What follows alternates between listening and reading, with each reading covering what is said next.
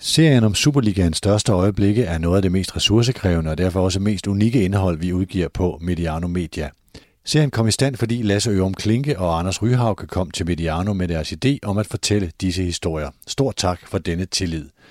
Det kan lade sig gøre, fordi Medianos hovedpartner Arbejdernes Landsbank også tror på ideen om det unikke fodboldindhold og meget hurtigt valgte at holde hånden under netop denne serie.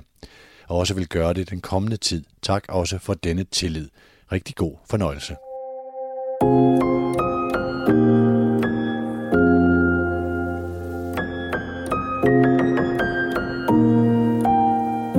sæsonen 1995-1996 fandt et helt specielt parløb sted i dansk fodbold. To af de allermest traditionsrige klubber herhjemme, Brøndby og AGF, kæmpede hele sæsonen mod hinanden om at blive dansk mester i fodbold. Og det hele kulminerede i en legendarisk kamp den 12. maj 1996 på Aarhus Stadion. Det var, øh, det var jo et, et hårdt kapløb der. Sandheden er jo, at vi var de to hold i den sæson. Det, det handler om, det er jo, hvem der i den sidste ende ligger nummer et. Det er enten eller. Vi kiggede på, hvad, hvad har de, og hvad skal vi? Det var bare helt specielt, når AGF og Brøndby de mødte hinanden. Vi vidste hele tiden, at vi havde den her indbyrdeskamp fire runder øh, før slutningen. Det var en kamp, som, som var finalen. Jeg vil ikke sige, at jeg var klar til at slå ihjel, men du var, du var klar til at miste tænder, øh, fordi den her kamp her, den var bare så vanvittigt vigtig. Det var jo to hold, der stod godt til hinanden, og vi ville angribe, og det ville de jo også. Den anden halvleg må have været en af de bedste i Superligans historie. Vi kan lige så godt tage til alt, hvad vi overhovedet kan der, fordi så ellers er det hele nok tabt jo på, på gulvet. Der mangler vel kun en 3-5 minutter eller noget, og giver hjørnespark, og, og Mogens kommer løbende op. Jamen her kan jeg sgu gøre et eller andet. Og så er det bare afsted, og det er på ingen måde rationelt. Der tænkte mig, at det her det er bare løgn. What the fuck? Hvad skete der lige der?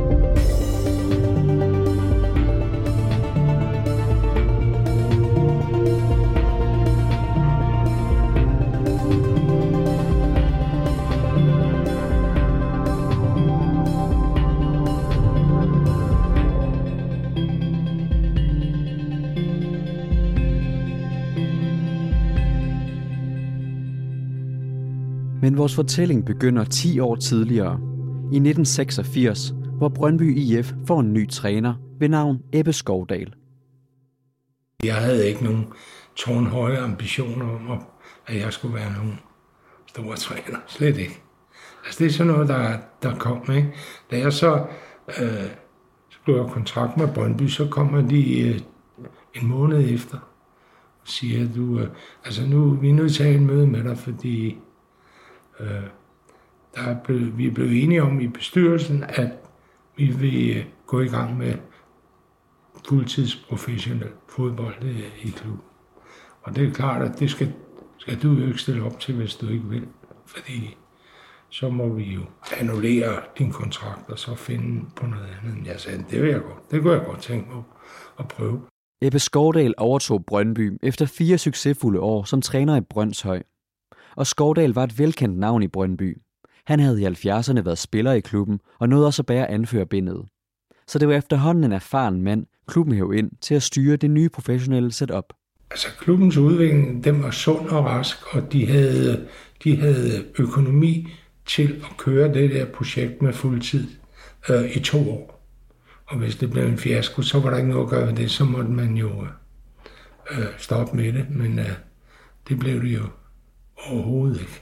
Som følge af det her, så kan man jo ikke sige andet end klubben var fyldt med ambitioner og professionalisme. Det var det. En, der oplevede de nye professionelle tilstand i Brøndby lidt på afstand, det var Mogens Krog. Han var på det her tidspunkt i midt-80'erne en ung målmand, som spillede i IKAST.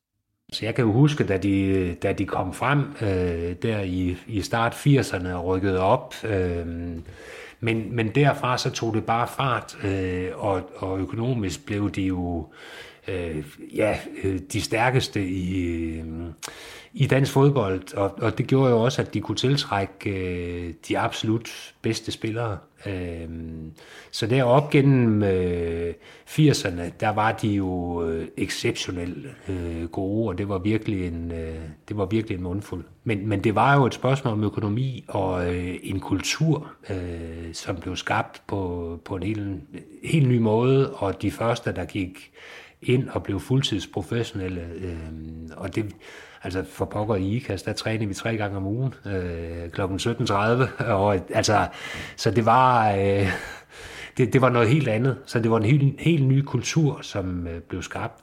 Der har altid været vinderkultur i, i Brøndby. Det, det, det var ligesom om det fuldt med, da man sagde, nu starter vi fuldtidsprofessionelt. I 85 blev de jo mestre. Jeg overtog dem i 86. Ikke? Og der, jeg, jeg måtte jo, altså, der møder man jo tit spillere, der siger, ah, at nu er vi mestre. Altså. Og jeg måtte jo forklare dem, at øh, jeg var helt enig i, at de var de bedste spillere i Danmark. Selvfølgelig var de det. Men hvordan skal vi udnytte, at, at vi har så meget mere tid, både til øh, træning og hvile? Og der implementerede jeg så den her spillestil, som jeg havde haft i Brøndshøj, og haft god succes med. Og det gik vi så i krig med. Jeg var inspireret blandt andet af Liverpool fra tidernes morgen. Jeg sad en hel vinter, inden jeg startede i Brøndshøj, og lavede nogle øh, mønstre, hvor, hvordan man skulle øh, lave det her presfodbold. Det skal virkelig struktureres, hvis, hvis øh, øh, man skal have noget af det. er jo ikke bare at sige til en, nu presser du ham, og hvad så med alle de andre. Det var, vi, jeg satte det i system med, med at, at faktisk var banen øh, opdelt i 10 områder for de 10 markspillere.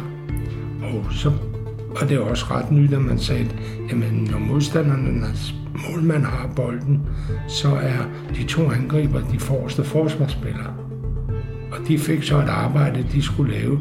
Og der skulle bakken for eksempel, hvis det var, hvis vi, vi havde kigget ud af, at den bakke han var måske det svage punkt hos modstanderen, så blev han overfaldet af to mænd. Lige så snart at, at bolden slap målmandens hænder. Og øh, der har jeg da set, at vi har da mødt, jeg tror endda, endda det var OB med øh, en gammel ven, Peter Rudbæk. Han sagde, der, der var en bak målmand kastede bolden ud til. Han spredte bare benene eller lod den gå ud til indkast. Fordi der kom to, to mand blæsende mod ham. Så de fandt aldrig ud af, hvad pokker det var, der foregik.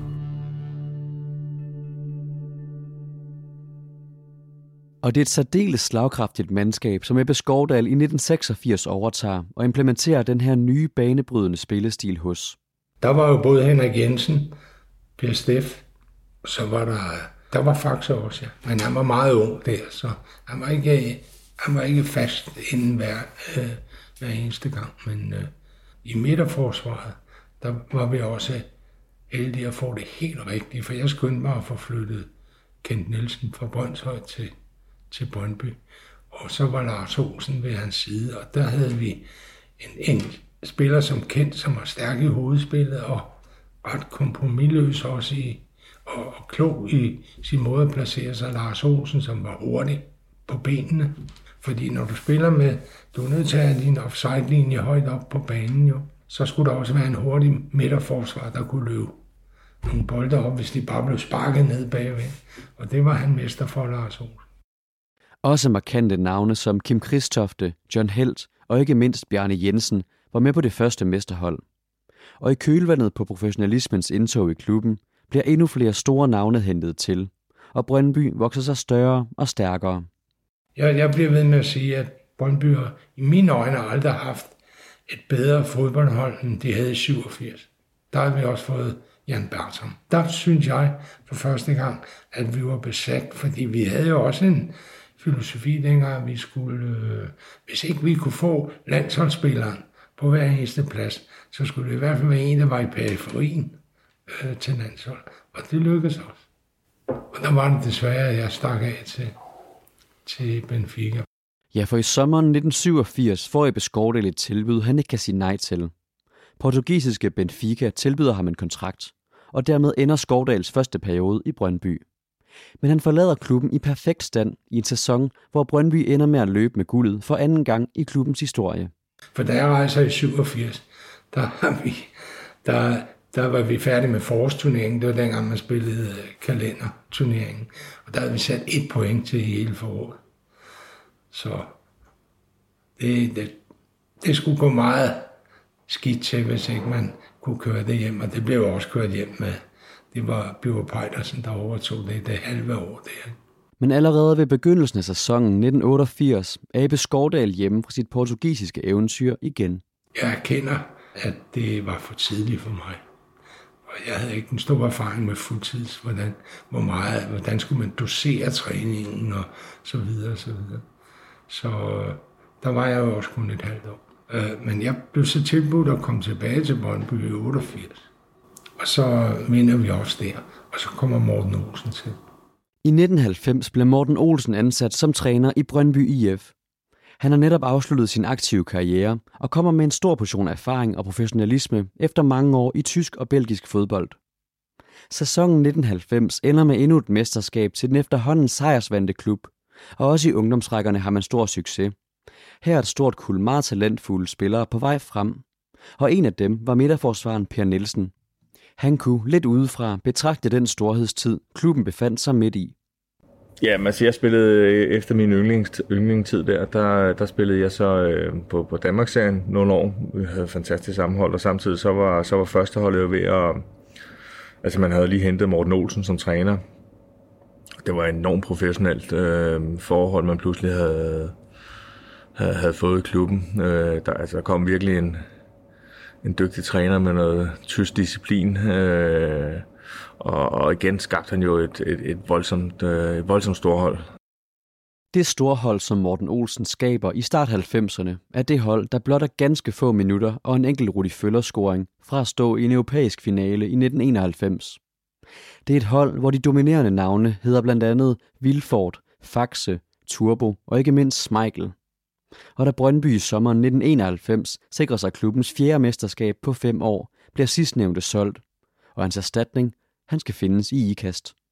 Peter Schmeichel blev den sommer solgt til, øh, til Manchester United, og så, øh, ja, så blev jeg kontaktet af Per Bjergård og Finn Andersen, øh, talte med Morten Olsen, og øh, jamen, så blev det...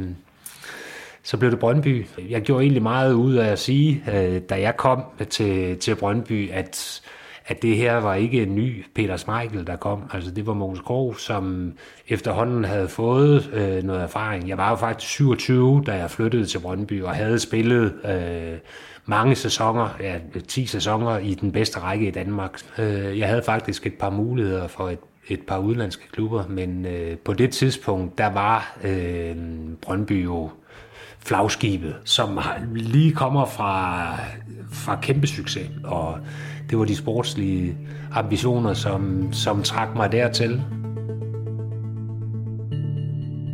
Og der er ikke noget at sige til, at de sportslige ambitioner trækker Måns Krog til Brøndby i 1991. Med fire mesterskaber på fem år og en sejr i pokalen i 1989, krydret med et par imponerende europæiske kampagner, er holdet fra Vestegnen det helt store hold i slut 80'erne. Men vi forlader lige Brøndby for en stund og vender blikket mod den jyske hovedstad Aarhus. For her er 80'erne også et særdeles godt årti for byens hold AGF, som på det her tidspunkt er et af de dominerende hold på den danske fodboldscene. Det husker klubbens mangeårige målmand, Lars Windfeldt. Det er jo det største, der findes i Jylland, øh, med alt ære og respekt for alle de andre øh, klubber, der også gør det godt. Men på daværende tidspunkt, øh, pokalvinder, flest pokalsejre, øh, mange mesterskaber. Ja, for 80'erne er gode i AGF. Man er en fast bestanddel af top 4 hver eneste sæson, frem mod 1986, hvor AGF vinder det femte mesterskab i klubbens historie. Og i 87 og 88 blev det også til sejr i pokalturneringen. Men af de triumfer var Lars Windfeldt kun med til at fejre den sidste, hvor han sidder på bænken i parken, da AGF slår netop Brøndby 2-1 efter forlænget spilletid i pokalfinalen. Målmanden løber nemlig i midt-80'erne rundt i det sønderjyske, hvor han spiller for Haderslev i Danmarks-serien og Åben Rå i 3. division. Men hans øjne var fra en tidlig alder rettet mod Aarhus. Jeg havde været i AGF Sølys som yndlingsspiller også, øh, og, og var, var i dialog med dem øh, på det tidspunkt. Så, så efter den yndlingetid fulgte jeg dem jo sådan, og jeg kan huske, når jeg arbejdede på, på tankstationen, mens jeg læste og så videre, Texaco på Simmerstevej, jamen så sad jeg jo og hørte øh, P3 der søndag eftermiddag, når de spillede, og med Troels Rasmussen og John Stampe og Ben Bachmann og øh, Morten Donnerup og så videre. Så jeg fulgte det, og synes, det var stort. Og faktisk så genetableres kontakten mellem Lars Windfeldt og AGF allerede i 86, hvor der er VM i fodbold. Jeg kommer i kontakt med AGF gennem en af mine øh, daværende holdkammerater i Haderslev FK, det er i dag, der hedder Sønderjyske, Allan Reese, som øh, AGF henter til klubben i 86. De er nede og se Reze spille et par kampe for Haderslev, hvor jeg står på mål, og blandt andet en pokalkamp, og hvor jeg står rigtig godt, og vi vinder 1-0. Og så er der Toto-kampe midt på sommeren, og øh, AGF's målmand Troels Rasmussen er med til VM i Mexico. Og, og så ringer de til Allan Reze og spørger, Allan, tror du ham målmanden, øh, der står for Aderslev, kunne være interesseret i at spille et par kampe for AGF øh, her i 2000-sæsonen, sommeren 86? Og, øh, og Allan ringer til mig, og jeg siger, Åh, fedt, øh, det vil jeg da rigtig gerne prøve. Og, og, og jeg spiller to kampe på udebane, og, og det går øh, fornuftigt. Og så er jeg oppe og målmandstræne et par gange med Henrik Frøm, og det går også rigtig fint. Og så er, er kontakten ligesom skabt. Og så øh, forholder det sig faktisk sådan, at øh, efter at have været op og, og, og træne og spille de her Toto-kampe, øh, kommer jeg igen med øh, sommeren øh, 87, men kan ligesom ikke blive enig, øh, og AGF har, eller, har to målmænd på daværende tidspunkt, så jeg tager faktisk ud at rejse jorden rundt øh, med en kammerat i, i tre måneder. Jeg får overlov fra mit job som revisor, og kommer hjem og, og, og, og spiller så øh, faktisk den efterfølgende sæson i Åben Rå i 3. division, og, og der kommer Allan Hebo, der er træner på daværende tidspunkt i AGF, øh, ud og ser øh, et par kampe, øh, og, og, og relativt provokerende, kan man sige, på en positiv måde, stiller han sig klods op af, af, af målet, eller op af nettet, øh, ned i den ende, hvor jeg står, så jeg i hvert fald ikke var i tvivl om, at jeg ligesom var under opsyn. Så øh, det gjorde mig bare endnu mere motiveret. Og jeg kommer så på kontrakt i, i 87 øh, og starter 1. januar 88 i AGF. Og da Lars Windfeldt skifter, mærker han tydeligt den vinderkultur, der hersker i klubben. Han træder ind i en trup, hvor der er en stor stolthed omkring at bære den hvide trøje. Især fordi en stor del af stammen på holdet er drengen fra Aarhus, der tørner ud for byens hold. I AGF-regi var det vel nok den sådan sidste rigtige overgang af Aarhusianere øh, som ryggraden i, i AGF's hold. John Stampe havde jo trådt sin barneskole ude i Åbyhøj, og Frank Pengel kom fra IHF, øh, Kenny Andersen kom fra IHF, Jan kom fra Viby, Flemming Poulsen fra Viby, Ben Wagman, gamle AGF-dreng, Henrik Jespersen, gamle AGF-dreng. Så, så det var en bred flok af øh, unge mennesker, drenge, der havde deres opvækst i, i Aarhus. Og det var man selvfølgelig stolt af at, at kunne præstere det. Der var der en, en, en kæmpe stolthed i klubben, øh, og at det så lykkedes at blive mester og spille med det hold, man havde osv. Jamen, det, det, var, det var man stolt af. Øh, og så var der også en, jeg vil ikke sige en relativt hård omgangstone, men der var en hård, men hjertelig omgangstone. Altså, alle vidste, hvor man stod henne i hierarkiet, og hvem der ligesom udstak øh, retningslinjerne, og så øh, bød man sig ind efter bedste evne derfra. Netop et stramt hierarki og en hård omgangstone er nogle af de værdier, som AGF i 80'erne ofte bliver forbundet med. Men ifølge Lars Windfeldt, så var netop den kultur, som herskede dengang i AGF, en styrke. Typisk eller i mange år har det været sådan, når man snakker om AGF, har man snakket lidt negativt ud fra det med her, det hierarkiske forhold. Sådan har jeg aldrig oplevet det. Det er jo sjovt at snakke hierarki. Man kan også definere det som, at der var en intern forståelse af, hvem det var, der skulle løfte, når det brændte på. Og det var der ingen, der var i tvivl om. John, øh, Troels, øh, Lars Lundqvist, øh, da han er der. Øh, jeg synes, det har været en styrke, det må jeg sige. Jeg synes, det er befriende, at der er den her rollefordeling, og alle ved, hvem man kan støtte sig op af. Og nogen kalder det et hårdt hierarkisk øh, opbygget system. Jeg kalder det bare et veldefineret system. Og i det veldefinerede system, der vidste den nye målmand godt, at han stod i skyggen af en af de højt profilerede spillere i klubben, i skikkelse af Troels Rasmussen. Og derfor bliver Lars Windfeldt i 1991 lånt ud til Horsens i et par sæsoner for at få spilletid. Og derfor springer vi også et par år i vores fortælling. Frem til 1993, hvor AGF skal have ny træner efter en periode med den tidligere topspiller Lars Lundqvist ved roret. og oceanerne kigger mod det midtjyske. Nærmere bestemt til Viborg, hvor en mand ved navn Peter Rudbæk havde gjort sig godt bemærket. Jamen, jeg har, jeg har været ungdomstræner i AB og øh, blev så cheftræner der i øh, daværende 3. division. AB var lige ved at ryge i Danmarksserien. Det blev, da jeg var 27 år gammel, øh, og var så heldig sammen med holdet først at rykke op i anden division, og bagefter i første division. Så da jeg stoppede i, i OB efter syv år, så var vi et helt andet sted, end, end da jeg startede. Så kom jeg til Viborg. Øh, jeg tænkte, nu skal jeg lidt væk fra rampelyset. Og øh, ja, min sidste arbejdsdag, der endte med, at vi rykkede i Superligaen. Øh, det var om sommeren, det skete. Ikke? Så, men allerede efter, lige efter nytår, der havde jeg faktisk lavet aftale med AGF, og det var helt offentliggjort. Sådan det. Så kom jeg til AGF, og øh, det, der faktisk skete, det var, da jeg skrev under øh, med AGF, der havde de tre helt vildt øh, dygtige unge spillere, øh, Stig Tøfting, øh, Claus Thomsen og, og øh, topscorer Søren op foran, ikke? Og der er der gået et år, så er de væk alle tre. Og det var jo fordi AGF havde nødt til at lave aftaler med dem, for at de kunne få dem til rimelige penge, som gjorde, at der var klausuler om, at de kunne slippe relativt billigt, hvis de skulle til udlandet. Ikke? Og det var det, der skete. Så, så det var noget, man havde gjort i ansvarlighed igen. Og så kan jeg jo sagtens komme som ny træner og sige, hvad er meningen? Altså, det var de tre, vi skulle bygge det op om. Nu er de væk. Og generelt, så er det ikke lige frem, fordi Peter Rudbæk lander i en klub, hvor tingene bare kører. Efter de succesfulde 80'ere er AGF faldet i kadence og har indledt 90'erne med placeringer som nummer 5 og 6. Det er en tid, hvor mange af KF'erne fra 80'erne enten har forladt klubben eller har lagt støvlerne på hylden. Heriblandt den mangeårige første målmand Troels Rasmussen. Derfor bliver Lars Windfeldt i 1993 hentet tilbage fra sit ophold i Horsens for at indtage pladsen mellem stængerne på Aarhus Stadion. Og Windfeldt, der havde oplevet de gode tider i Aarhus, kunne godt mærke, at der var sket noget i de år, han havde været væk. I den periode øh, skete der jo desværre det, at AGF gik fra at permanent ligge i top 4, kan man vel sige, i en, i en, i en årrække, til faktisk at ligge, hvor vi så, da jeg kommer i 93, der ligger vi jo blevet nummer 9 og nummer 10 med øh, en-to kamp tilbage i sæsonen, med udsigt til at kunne rykke ned og så videre.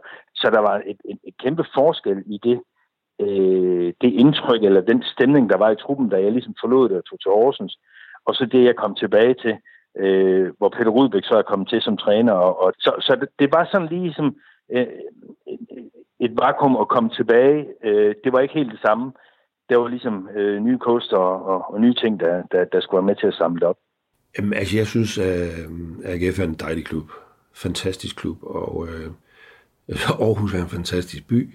Øh, men der ligger jo det der pres hele tiden, som øh, folk, der ikke har, eller dem, der ikke har været træner der, de, de ved ikke, hvad det er.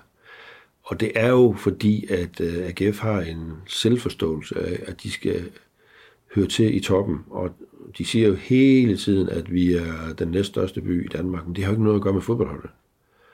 Det er jo egentlig bare en fortælling om, hvad potentialet der burde være. Potentialet ligger i klubben og byen.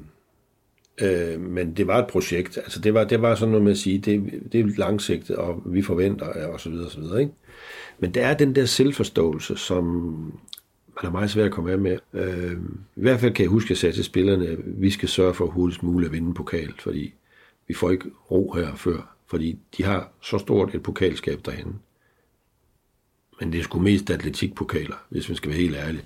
Godt nok har AGF vundet pokalturneringen i 1992, året inden Rudbæk er tiltrådt. Men i de efterfølgende år udbliver succesen. I sæsonen 93-94 slutter man helt ned som nummer 8, og faktisk klarer man først skærende til allersidst, hvor AGF ender lige over stregen på bekostning af Rudbæks tidligere klub. Vi skulle møde Viborg i den sidste eller næst sidste kamp, og det var tof. Jeg har lige forladt dem. Vi var bag 1-0 i pausen i Viborg og vandt 2-1 og redde os. Jeg vil ikke sige, at der var ro, for det var der jo ikke. Der var faktisk uro, fordi øh, fans kan jo ikke forstå det, og øh, der var i hvert fald nogle aviser, der slet ikke kunne, og, og så begynder det jo sådan at gå lidt over gevind. Det, det begynder næsten at føles som, hold da op, vi er godt nok vigtige. Men altså, der er jo ikke andet at sige til det, end at det var jo ikke, øh, det var jo ikke en guldsæson, hvad tilskuer angår, og det var heller ikke en guldsæson, hvad økonomi angår. Og så fik vi en forholdsvis omkostningsfri øh, 94-sæson, fordi der kunne man ikke rykke ned. Grunden til, at man ikke kan rykke ned i 94-95 sæsonen, er fordi den bedste danske række fra starten af 95-96 skal udvides fra 10 til 12 hold. Så der blev øh, klubben og jeg enige om, at vi lavede en... Øh, vi prøvede at spille nyt hold sammen. Og vi tog unge, nogle unge nogen med under 18 år, altså Dennis Sim, Martin Jørgensen. Øh, og vi fik øh, tæsk ind imellem. Det var Aarhus Stiftstidende gode til at skrive om, men øh, ledelsen var til gengæld rigtig god til bare at stå imod og sige, det her, vi, øh, det, vi har en plan. Og den plan, den indebar, at man skulle hente nogle nye unge spillere til klubben. Og en af dem, der blev satset på, var en ung nordjyde med mål i støvlerne ved navn Lennart Bak. Så jeg, jeg er jo for Sæbe, og øh, kom ind som øh, junior spiller her til Frederikshavn. Og var en ganske øh, habil angriber. Øh, kantspiller, nogle gange forsvarsspiller, men øh, et år, så begyndte jeg lige pludselig at score en masse mål i Danmarksserien, og blev to- topscorer i Danmarksserien, blev topscorer heroppe. Hvor at øh, Peter Rødbæk, han, øh, han kommer og ser min kamp, og jeg er så heldig, at jeg rammer målet på gang eller tre. Og øh, han siger så til mig, at øh, han synes, jeg skal tage AGF og spille. IKAST er faktisk dem, der tilbyder mig en kontrakt først. Jeg er til kontraktforhandlinger i IKAST, og øh, jeg var omkring de her 20 år, og blev tilbudt en øh, Reebok kontrakt også med fodstånd. Det var helt sindssygt. Altså, jeg kom hjem med, jeg kunne få en Reebok støv, man helt gratis. Øh, så det var, det var helt sindssygt, man var bare helt glad. Så siger træneren til Ole Lyne i IKAST, vi vil godt lige hjem og tænke over det her. Så jeg bare, hold da kæft. Altså, jeg blev professionel brugspiller, jeg skal, jeg skal skrive under her nu, han skal slappe nu. Og øh, to dage efter, så var OB også på banen, og så de sidste, så øh, kom AGF på banen. Og, og nok fordi, at øh, jeg vælger AGF, det er, det var Peter Rodbæk. Eller jeg kommer så til, til AGF i 94. Gik som stjernen i Frederikshavn, så, så til Vandberg i AGF. AGF var, havde jo været magtfaktor. Altså det, det havde de jo, det havde været øh, en af Danmarks største klubber. Og jeg kan huske min træner, han sagde til mig, Lennart, at øh, du skal være klar til at komme ned til i galehus. Og så siger jeg, hvad mener du? Jamen altså, de forlanger meget af dig. Øh, ikke, ikke kun på banen, men også uden for banen, tilskuerne. De forlanger meget af det her, fordi det er altså en, en øh, traditionsrig klub, øh, som, som skal være der øh, i, i dansk fodbold. Øh, og, øh, og det var det også. Altså, det, var, øh, det var en sindssygt svær klub at komme til. Altså, jeg kom op til hold, jeg, der, der skulle bygges op. Altså, der var, der var kommet jo mange nye til. Øh, der, der er 94 øh, kom der rigtig mange til. Udover Lennart Bak blev også en mand som Thomas Thorninger hentet til klubben fra PSV Eindhoven den sommer, sammen med adskillige andre talentfulde spillere.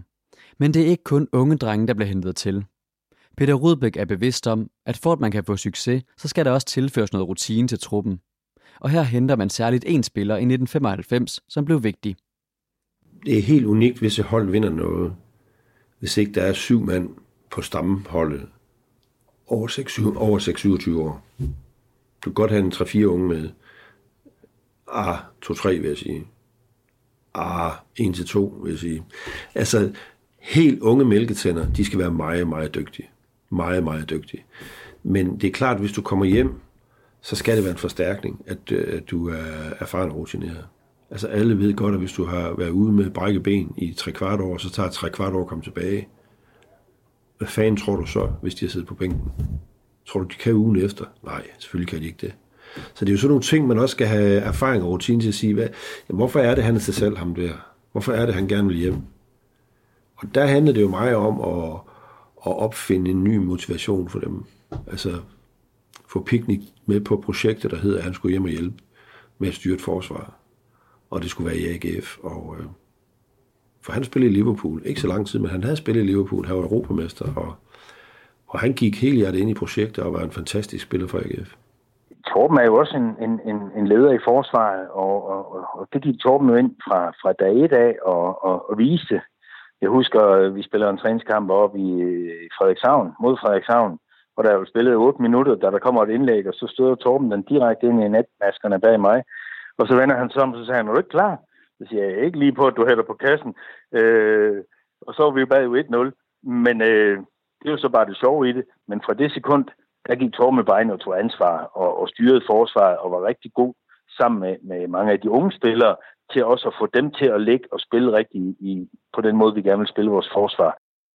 Det var jo ikke øh, stjerner, han købte. Øh, jeg ved godt, Thomas Thorning var et kæmpe talent, men har ikke fået det der ophold ud i PSV.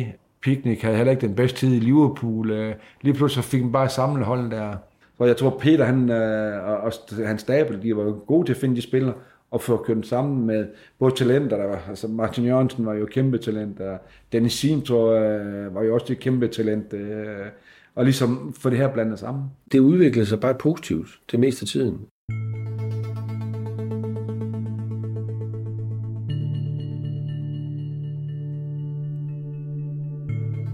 Mens udviklingen er ved at blive vendt til noget positivt i AGF, så springer vi lige et par år tilbage i tiden og tilbage til den københavnske Vestegn, hvor man er i gang med en meget succesfuld periode.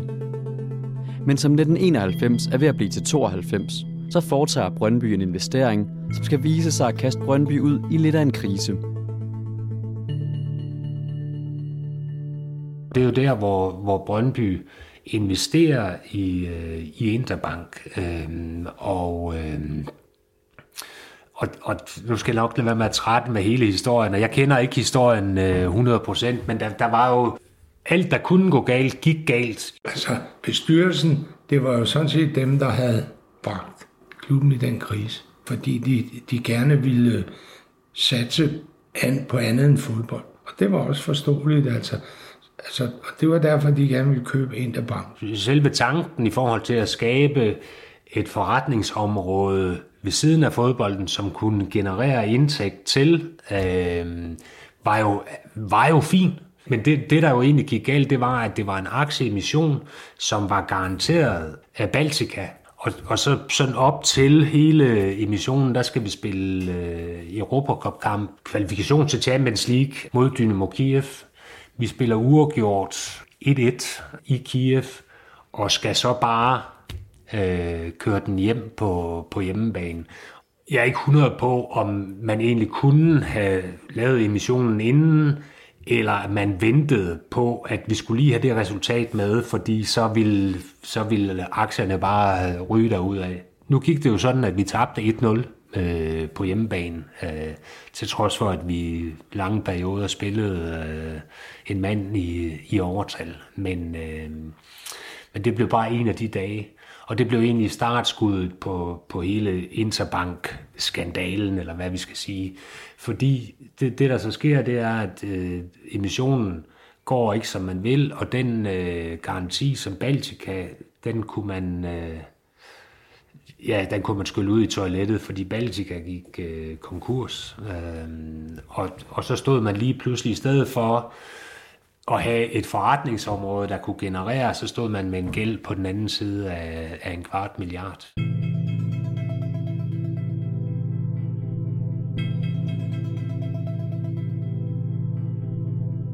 Der var jo en usikkerhed, fordi det, altså, det var jo også, altså, får vi vores løn, at man troede af konkurs og noget.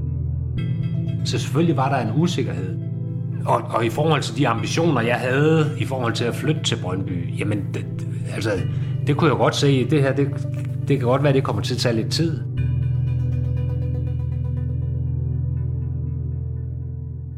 I sommeren 1992 er der kaos i Brøndby. Klubben er i det, der blev Morten Olsens sidste sæson i spidsen for klubben, sluttede på en horribel syvende plads, og Interbank-sagen truer gradvist mere og mere med at få eksistensen væk under Brøndby IF. I den svære tid tyrer man fra bestyrelsens side til et velkendt kort til at erstatte Morten Olsen.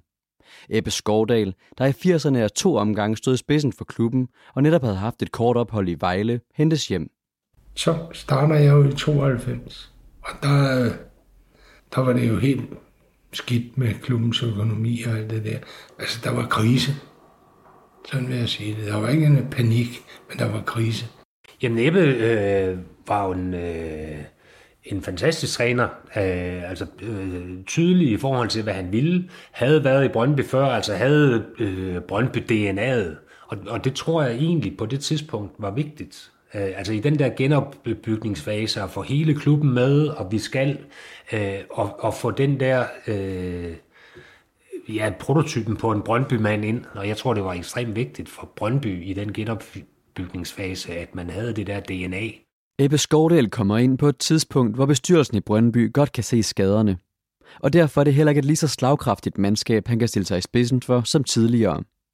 De økonomiske vanskeligheder i klubben gør nemlig, at der skal ske nogle store ændringer i truppen. Sådan er det, når man tager chancer, så kan det godt gå galt. Så det, det skal jeg ikke kritisere dem for. Men øh, derfor var de også nok mere sådan, øh, skal man sige, ikke eftergivende, men de var bestemt også klar over, at, at der var ikke de store penge til at, at købe dyre landsholdsspillere ind med lige der. Så, eller vi havde et møde, hvor vi talte om, at der var de der løntunge, de skulle have lov at rejse og så videre, så videre, fordi klubben havde magtet det økonomisk. Og det, det er jo klart, det er man nødt til at bøje sig for.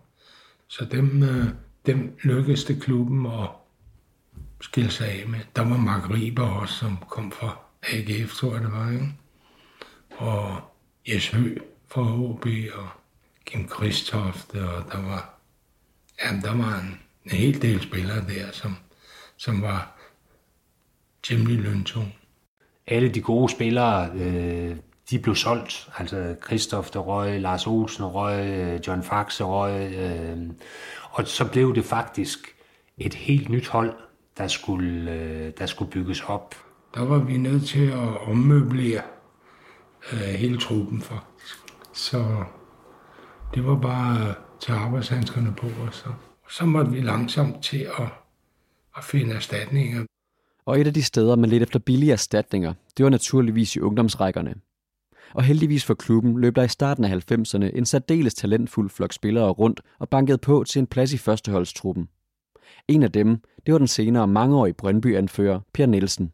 Altså, vi var den her årgang øh, 73, årgang 74, øh, måske specielt årgang 74, som var, som var helt fantastisk, øh, med, med Allan Ravn og Kim Daggaard. Øh, jeg, var, jeg var selv 73, og øh, det var, øh, det var Kenne Rasmussen også, og Pukgaard 74, og øh, Morten 74 og sådan ting. Så, så vi var, øh, og så Ruben Bakker var også lige kommet, han var godt nok 72, men, men vi var lige der, vi lå mange der, som også havde spillet nogle, spillet sammen på, på yndlingeholdet, og også lige øh, en sæson eller halvanden på, øh, på, på det, der dengang hed, hed Danmarksserien på, på andenholdet.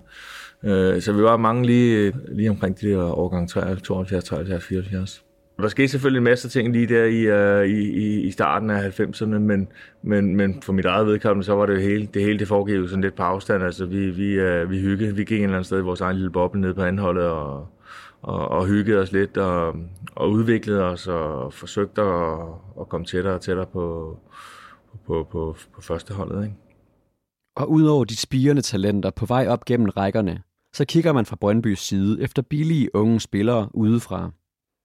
I 91, der kommer Ole Bjur øh, samtidig med mig, Jesper øh, Christensen kommer samtidig med mig, så vi, der er vi altså nogle nye, Ole og, øh, og Jesper, Jesper var specielt var, var ung, jeg var knap så ung, men, men ny. Og, og i årene efter, altså hele den her rekonstruktion, jamen der, der kommer der yngre spillere ind. Jeg kan huske, at vi må udnytte, at frem gik konkurs, så der kunne vi hente øh, jeg tror, der var tre, tre spillere eller sådan, som øh, var til at økonomisk at betale. Så kommer Søren Kolding og øh, Thomas Stødersen og Dan Ecken fra frem, og, og, og lige pludselig, jamen så, så er der en del unge spillere. En anden af de unge spillere, der blev hentet til klubben i den periode, det var en ung angriber ved navn Ebbe Sand. Og der kunne man godt se, at der var stor springkraft, øh, styrke, fysisk styrke osv.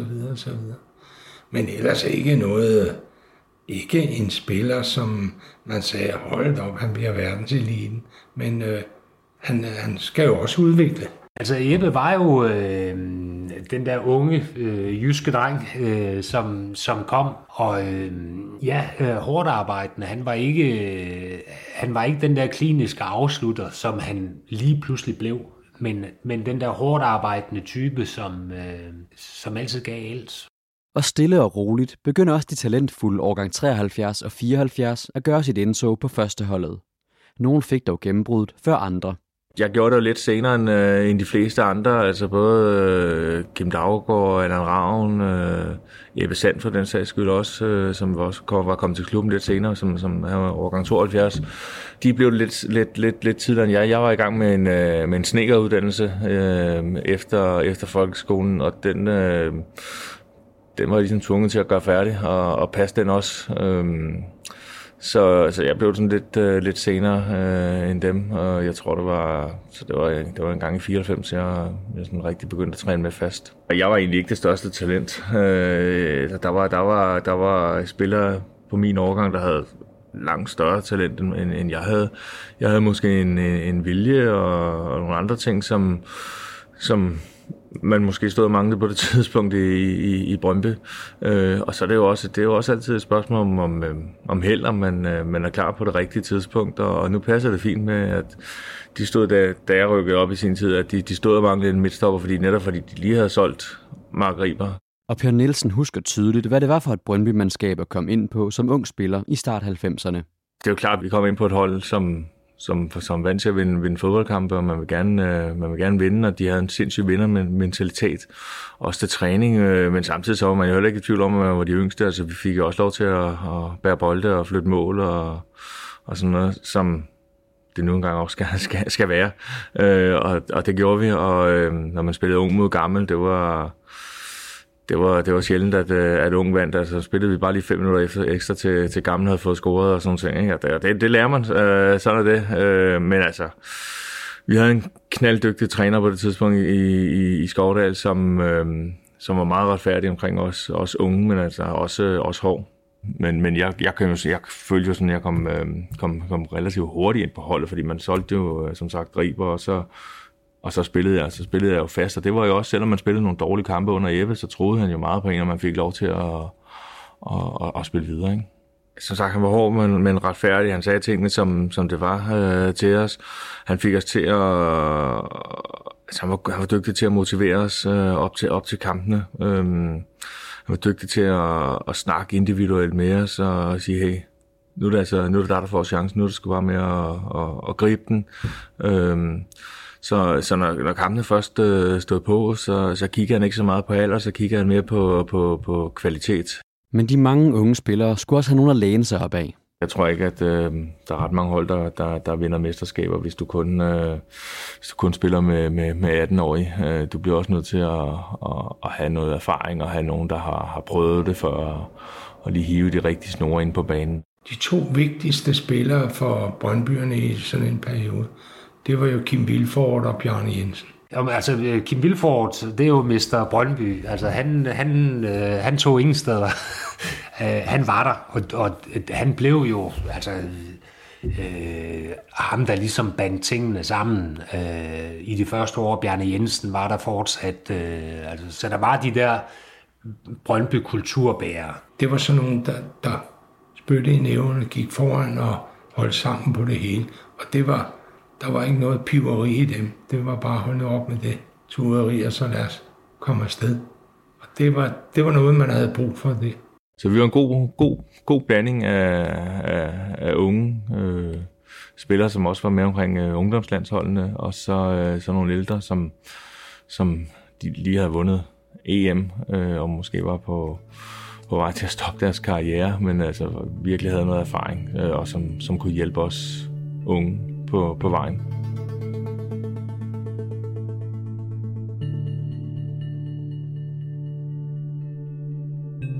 Og mens man i Brøndby befinder sig i lidt af en hård periode, og man er i gang med at bygge et nyt hold op ved hjælp af egne talenter, billige unge spillere udefra og rutinerede kræfter, så finder noget af det tilsvarende faktisk sted i Aarhus i samme periode. Efter det succesfulde 80'er-mandskab er opløst, har man i AGF kæmpet med at få samlet et slagkraftigt hold, der kunne kæmpe med om titlen igen. Og i løbet af Peter Rudbæks første år beslutter man sig for, ligesom i Brøndby, at satse på en god blanding af klubbens egne talenter og unge spillere udefra, tilsat en god portion rutine. Og i 1995, der lykkedes det for Rudbæks AGF at hente et par afgørende brækker i puslespillet. Vi var sådan pænt på vej, og jeg havde sagt nej til en masse, der har været på prøvetræning. Det er ikke ham, og det er ikke ham. Og Og lige pludselig i samme uge, så fik vi øh, Stig hjem fra Hamburg og hårdt flå. Og så gennempryle vi øh, OB på Aarhus Stadion 5-1. Og det var sådan set vores comeback for AGF. Altså det var, der, der tror jeg, det gik op i en højere enhed, at dem, der havde spillet sammen i 94 og 95, lige fik tilført de to, der skulle til, de to rigtige. Tøftning, øh, hvis, der, altså, hvis der er en, der, kan, der, altså, der er beskyttet, også unge spillere, så var det uh, tøf. Altså, hvis der er en af dem, der, der er de andre, der, der er slagt en eller et eller andet, så, så, så er tøf, han var altid til hjælp. Ja, han var fantastisk, fordi han ville også vinde. Og det var lige meget, om vi spillede 5 mod 2, eller vi spillede 4 mod 4, eller vi spillede om søndagen. De vil vinde i alt. Og øh, sådan en spiller har man altid brug for på et hold. Det er klart, at Stig indimellem havde lidt udfordringer med hans temperament, øh, men det synes jeg jo, at trænerteamet gjorde øh, fantastisk godt og, og, og, og, og skabe den modvægt til Stig. Så på den måde synes jeg, at vi fik øh, rigtig, rigtig god energi ud af Stig øh, i de år. Og det var der, hvor jeg synes, at Rudbæk øh, var eminent til at få sat spillerne sammen og få indgivet os øh, den kampbånd, så vi øh, gik ud øh, med et fælles mål. Han var exceptionel til at få forskellige holdninger og personer til at virke i et team, fordi vi var rigtig mange forskellige typer i den trup, der var på daværende tidspunkt. Jamen altså, vi, altså AGF det på det tidspunkt her, Peter jo forblandet sig rigtig sammen, ikke? Altså, der han var forblandet med nogle øh, talent, kæmpe talenter, øh, der var god på, på kuglen, for nogen, der var fantastisk på, på hovedet, nogen, der var fantastisk til at, at, at, at sætte spillet sammen. Og det var bare, det var, den her kern var blevet mixet øh, med alt. Og jeg kan da huske på et tidspunkt, hvor Rudbæk han øh, siger, øh, tror jeg i pressen, at når vi kører i bus fra Fredensvang, så er der nogen, der sidder og læser information, der er nogen, der sidder og læser Jyllandsposten, der er nogen, der læser Ekstrabladet, nogen, der læser Børsen, og sågar nogen, der læser Anders Sand, og de er ikke ældre. Øh, det vidner lidt om, at, der, at, at vi gik fra 17 år til, til 35. Så jeg var jo, som sagt, 19-20 år, og så kommer Picnic, Torben Picnic, glemmer jeg aldrig. Kommer jo fra Liverpool, øh, og jeg har set ham til EM i 92, ikke? og så der var man jo bare en lille dreng, der hæppe på, på Danmark, og lige pludselig gik han bare rundt der øh, med alt sit øh, guld på sig, og Torben Picnic, og der sad sådan bare en lille fra sauna, hej Lennart. så det var, det var vildt det var da meget sjovt, synes jeg, på det tidspunkt. Det er det jo stadigvæk i dag, øh, at man er så forskellige der, hvor man er i sit liv, og alligevel formår at, at, at samle alle kræfterne til 2 gange 45 minutter om søndagen. Der er den spillemæssige ting, og så er der det der med hierarki. Altså, vi gjorde meget ud af hierarki. Jeg er tilhænger af hierarki, hvis det bliver gjort på den rigtige og ordentlige måde. Det der med at, at kan nøfle andre, det, det synes jeg er noget mærkeligt noget. Men, men Altså, der var jo ingen tvivl om, at øh, vi havde tre i toppen af hierarkiet, som var meget forskellige på hver sin måde. Og så var der faktisk en, en masse ledere derunder, som bare var lidt mere stille med det. Ikke? Øh, Vindfeldt, som var anfører, var jo den, som øh, jeg kunne sådan lidt af det fra de bonede gulve, og, sådan, øh, og det var typisk ham, der læste børsen, når vi kørte til kampe. Ikke? Og så er der Picnic, som var en helt anden type. Øh, og så var der Tøfting, som var en helt tredje type. Og de var, det var ikke, fordi de var sådan hjertekammerater alle tre og så videre, men de kunne noget hver især. Ja, men vi, vi, vi, vi havde nok sådan et, et, et, et had-kærlighedsforhold. Altså, vi, vi, vi var utrolig gode venner, øh, men vi var meget forskellige. Altså helt vildt. Øh, jeg tror, Vindfeldt, det er nok, hvad skal man sige, ham, der var tænkerne picnic. Øh, det var mere københavneren. Øh, og Tøffe, det var, det var ham, man bare fik ren beskeder. Vi var venner og, og gode ved hinanden, fordi vi alle sammen havde ubetinget det samme mål med det, vi ville spille fodbold. Det var, at vi ville vinde, og vi ville vinde hver gang, om det var til træning eller kamp, eller 5 øh, mod 2 øh, en mandag efter kamp. Vi ville bare vinde. Og, og, og det definerede det der, øh, den egenskab, vi havde. Så var Jan, han, Jan bare som gik rundt sådan lidt ved siden af. Øh, Torninger vil jeg også kalde en profil, altså, og han lyser der også med lidt mere end 50 watt oven i hovedet øh, en lille ung Martin Jørgensen, der kunne sammen, Gunnar Lind, som havde sit særpræg også. Altså, det, det, der gjorde det hold stærkt, det var, at de var meget forskellige. Men de var enige om én ting. De ville vinde for AGF. Og det er det, der gør stærkt hold. Anføreren for den her brogede skare, det er Lars Vindfeldt. Og faktisk får han været relativt hurtigt efter, han er vendt tilbage fra sit ophold i Horsens jeg kom jo ind, og, og, og et halvt år efter øh, blev jeg gjort til anfører, og, og, og på den måde kommer du jo, kan man sige, lidt med øh, op i, i hierarkiet, og, og så må jeg bare sige, øh, jeg hader bare at tabe, øh, og, og, og det er både til træning og, og til kamp. Så øh, der har jeg måske sådan lidt også den der indstilling, som øh, vi snakkede om tilbage fra 80'erne. Og, og, og det tror jeg, at en træner godt kan lide, at man har nogen, der bare går forrest, og man ved, at øh, når, når man er i modvind, så er der nogen, der, der holder på. Øh, og sådan vil jeg måske nok ydmygt karakterisere mig selv. AGF-holdet bygges op og bygger på. Og i sæsonen 1994-95 kan man se tydelige fremskridt, som sæsonen skrider frem. På det her tidspunkt spilles Superligaen i en opdelt efterårs- og forårssæson, og i efteråret slutter AGF helt ned som nummer 8. Men i forårspremieren kickstartede Lars Windfeldt et godt halvår for oceanerne, da han stod for en af de mere mindeværdige og kuriøse hændelser i løbet af den sæson, da han sendte et udspark af sted mod Lars Høs OB-mål. Jeg, jeg vil jo gerne aflive myten om, at det var planlagt, fordi det var det ikke. Øh, vi spiller mod OB på hjemmebane øh, slutningen af marts måned, øh, og det inden, at, øh, at, at, at tribunerne er, som de er i dag, så der var væsentligt mere øh, vind på, på stadion. Og vi kommer ind til pausen, og så i pausen, lige inden vi går ud, så aftaler vi, øh, Flo og jeg, og siger, første gang jeg får bolden, så sparker jeg den bare så langt jeg kan, og så løber du bare, men du skal bare være onside, når jeg står med den. Og øh, jeg får bolden, og så sparker jeg bare, og Lars Høgh er jo så en målmand, ligesom jeg selv var, der gerne vil stå langt ude af målet øh, for at spille øh, ekstra sweeper eller gardering. Og øh, vinden tager den, og den rammer foran feltet, og Lars er kommet på mellemhånd, og den sejler over ham og, og, og går i kassen, og det var helt fantastisk.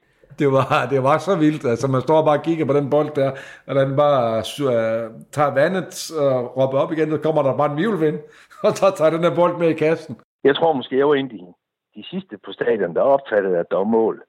Øh, så, men alle jublede og kom løbende ned i mål, og så gik det op for mig, at, øh, at det faktisk var tilfældet, at der var scoret. Det var så sygt, og så bare se Lars Vind, for han står deroppe og kigger, så ser man bare Lars, der løber over med tilskueren og jubler helt. Jeg tænker, hvad fanden foregår der her, med? Og isoleret set var det jo dejligt, når det nu skulle lykkes, at man ramte den øh, lige i røven, hvis man kan sige det på en måde, at det så ikke var i en træningskamp eller en pokalkamp ude mod et 3. divisionshold, men det var på stadion, og det var mod Lars Høgh, der lige havde slået Real Madrid ud i Europacupen øh, et par måneder forinden.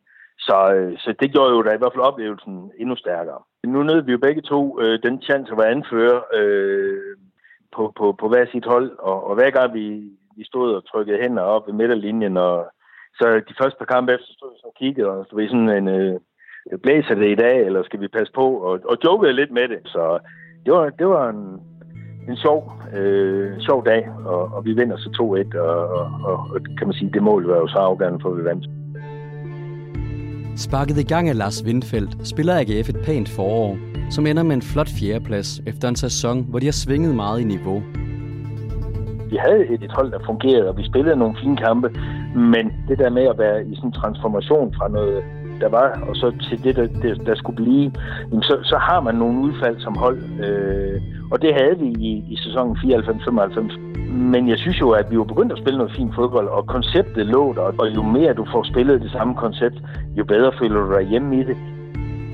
I Brøndby har Ebbe Skordal været træner i et par sæsoner, uden at det har kastet den fornødne succes af sig. Det er efterhånden fire år siden, man sidst vandt mesterskabet i den tidligere så sejrsvandte klub.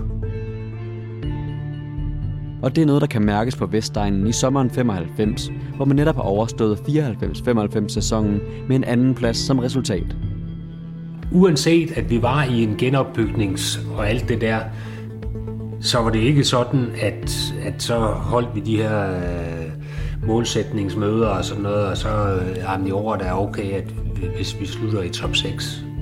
Det, altså, det har aldrig været et tema i, i Brøndby. Altså, øh, vi spiller for at vinde mesterskabet. Jamen, Brøndby skal altid være et, et hold, der spiller med om mesterskabet.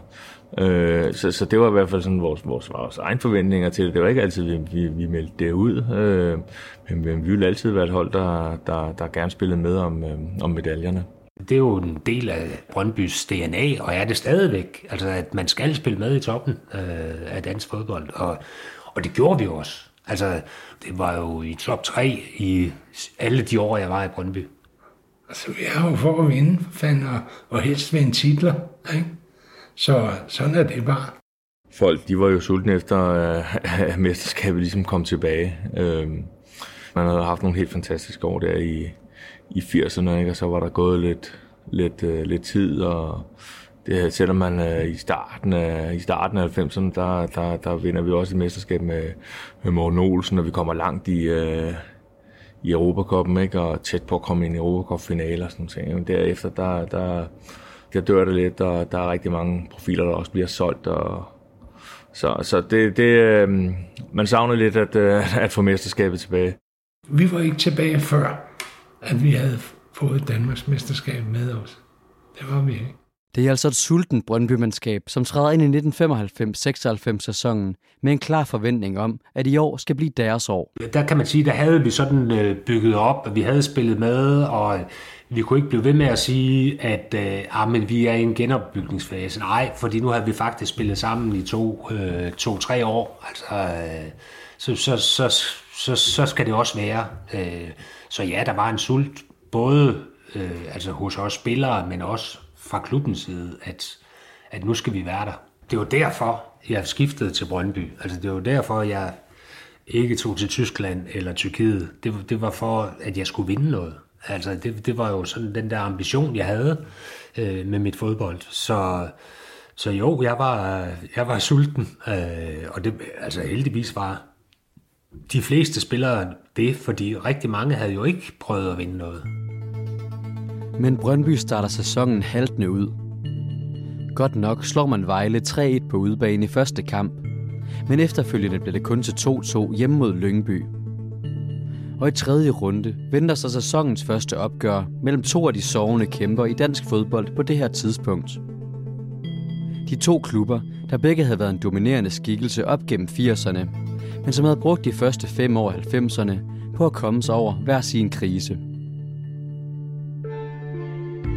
Brøndby drømmer om at sætte sig på tronen igen, mens AGF drømmer om endnu en gang at kæmpe med i toppen af dansk fodbold. Og det startede flot ud for oceanerne i 95-96 sæsonen. AGF har, ligesom Brøndby, lagt fra land med en uafgjort og en sejr. Og da der er spillet 90 minutter på Aarhus Stadion i tredje runde, så er det også de hvide, der rækker armene i vejret efter en solid 3-1 sejr over Brøndby. Henrik Mortensen og Noko Jokovic bringer værterne foran med 2-0. Bo Hansen når at reducere kort ind i anden halvleg, inden den hjemvendte søn, Stig Tøfting, i det 81. minut cementerer sejren på straffespark. Og Lennart Bak kan godt huske, at den spillestil, man havde bygget op i AGF på det her tidspunkt, stod godt til Brøndby-holdet. Jeg tror, det der gjorde med Brøndby, det var, at øh, de fik aldrig lagt det pres, rigtig pres på os. Vi fik dem afvist øh, hele tiden, og så tror jeg, vi havde ligesom, der skal sige, den der med at køre på, med at lægge presset på den, vi er ufattelig gode på omstillinger. Det var et godt fodboldhold, øh, AGF. De havde også en dygtig træner i, i Peter Rådbæk øh, på det tidspunkt der. Så øh, det var helt klart en, øh, en værdig modstander. Jamen, de, de var et godt hold, og øh, både matche os fysisk og havde noget fart, som vi var lidt udfordret på. I min optik har det været måske også et af de bedste AGF-hold, der, der har været de sidste, de sidste 30-30 år eller sådan noget. Ikke? Altså, de var, de var, de var vanvittige. Og, øhm... Altså, de havde et godt hold. Altså, længere er den ikke. Uanset hvad stod der en vis respekt om Brøndby. Det kan godt være, at de ikke var blevet mester over før, men alle kunne jo godt se, at der var et hold, der var på vej frem, ikke? og de, de ville noget ekstraordinært. Øh, så vi vidste jo godt, der, der lå en eller anden far lure der. Så jeg synes i høj grad, at det var en mental ting at komme over, at Brøndby kunne man godt slå. AGF har altså taget sæsonens første stik mod det hold, der skulle vise sig at blive den direkte konkurrent om mesterskabet i den sæson. Det kapløb kan du glæde dig til i det næste afsnit. Her fortæller Ebbe Skovdal, Per Nielsen, Måns Krog, Lennart Bak, Lars Windfeldt og Peter Rudbæk videre, når vi nærmer os den famøse kamp på Aarhus Stadion og det efterspil, som den kamp skæbne havde for de to klubber efterfølgende. Tak fordi du lyttede med.